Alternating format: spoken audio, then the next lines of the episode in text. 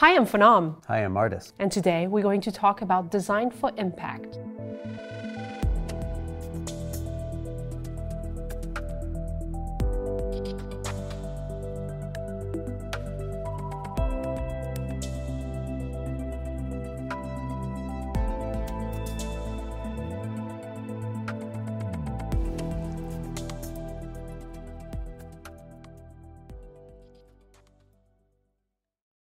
Martis and I have had a long career designing a lot of types of products, like computers and consumer electronics and wearables of different kinds.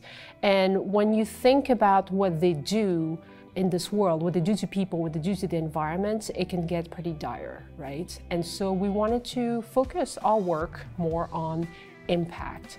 What that means is that we have to think about systems around the product that we design. Where do the materials come from? How are they being transformed? How do they impact the lives of the people they're designed for? What happens after you throw them away? And all of these aspects of the life cycle of a product are integrated in the way we think about a product even before we start drawing the first line. So the way we execute that as a design firm is that we have certain requirements to work with us.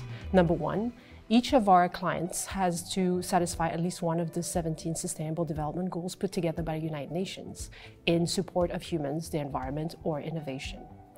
Number two, we require that each of our clients come to us with an original idea. We're not interested in just making the same product as the competitor just because you want to make a buck. The third condition is a path to execution and success because many people have many ideas that are very noble, but really what creates impacts in this world is execution, the fact that these products are in the hands of the people they're designed for.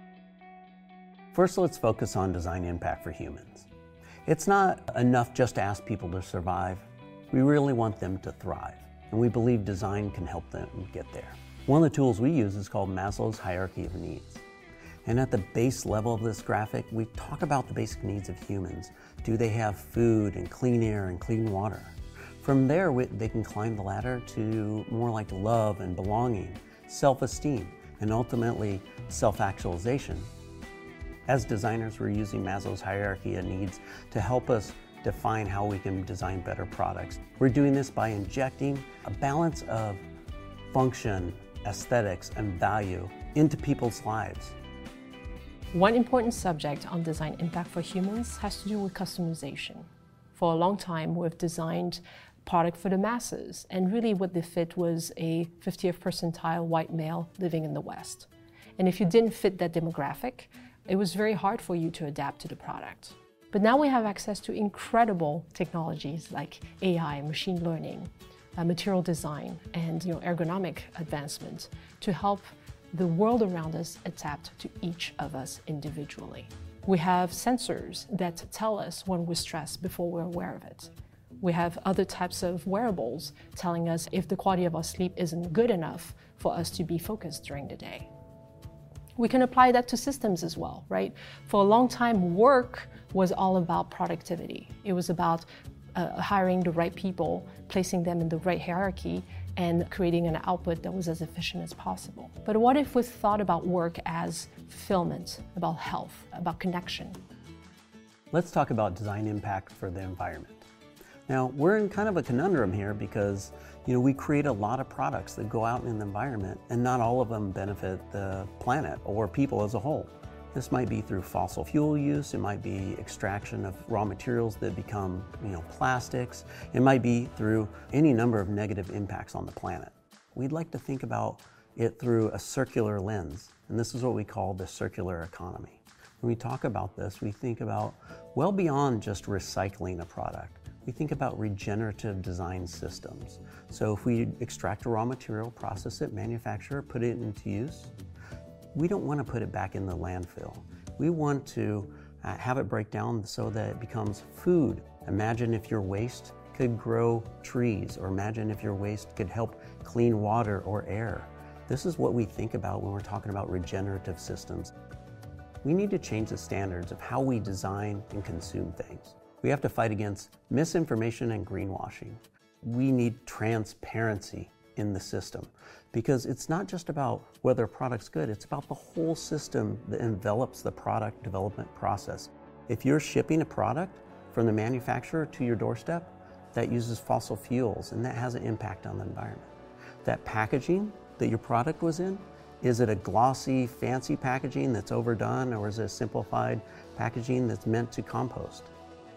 We happen to live on one of the most beautiful planets we know of, full of nature, of water, of color, of living organisms and systems living together in harmony. Designers can be here to create opportunities that are unnatural but positive in the impact in certain environments. For example, food deserts all over the world, places where it's not very easy to grow food, but where people have been living for thousands of years and don't plan to leave. We can integrate vertical gardens, for example, that are part of closed loop systems. And that can provide the nutrition necessary to keep these societies alive.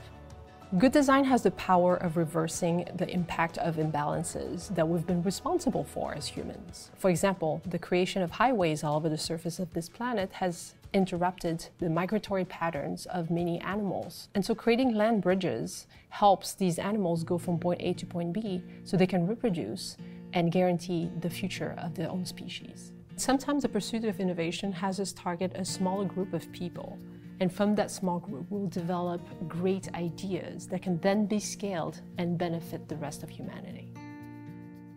When we develop things for astronauts, for example, there are only 600 people who have been to space, but they live in such an extreme environment that we get to reconsider a lot of the assumptions that we typically design with.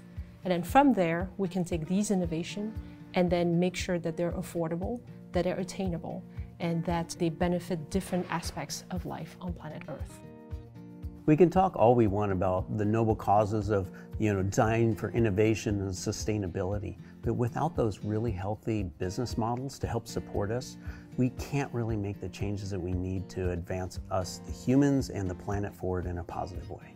The takeaway of this episode is design is very powerful. We get to put our hands in the future of the environment, the future of humans and our condition, and the future of how businesses are going to support all of that. But really, it's about the balance between abundance and responsibility. Every time we make a decision, it affects something somewhere, positively or negatively. Thanks for joining us on this journey today through Design for Impact. One thing we want you to remember is if you're not designing for impact, then you shouldn't be designing. Put your comments below, tell us what you think, and until next time, bye bye.